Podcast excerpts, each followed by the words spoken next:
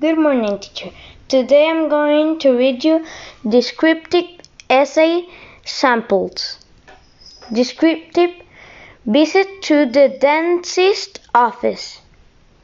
I push the, the door open, the bell tinkles with a soft but shrill ring.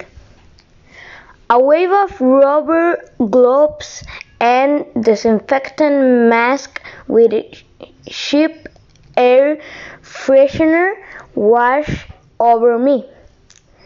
Chairs are cluttered in the waiting room of the dentist.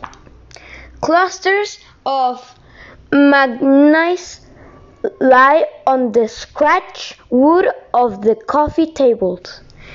Shiny, bright plastic screaming out, out logos and slogans.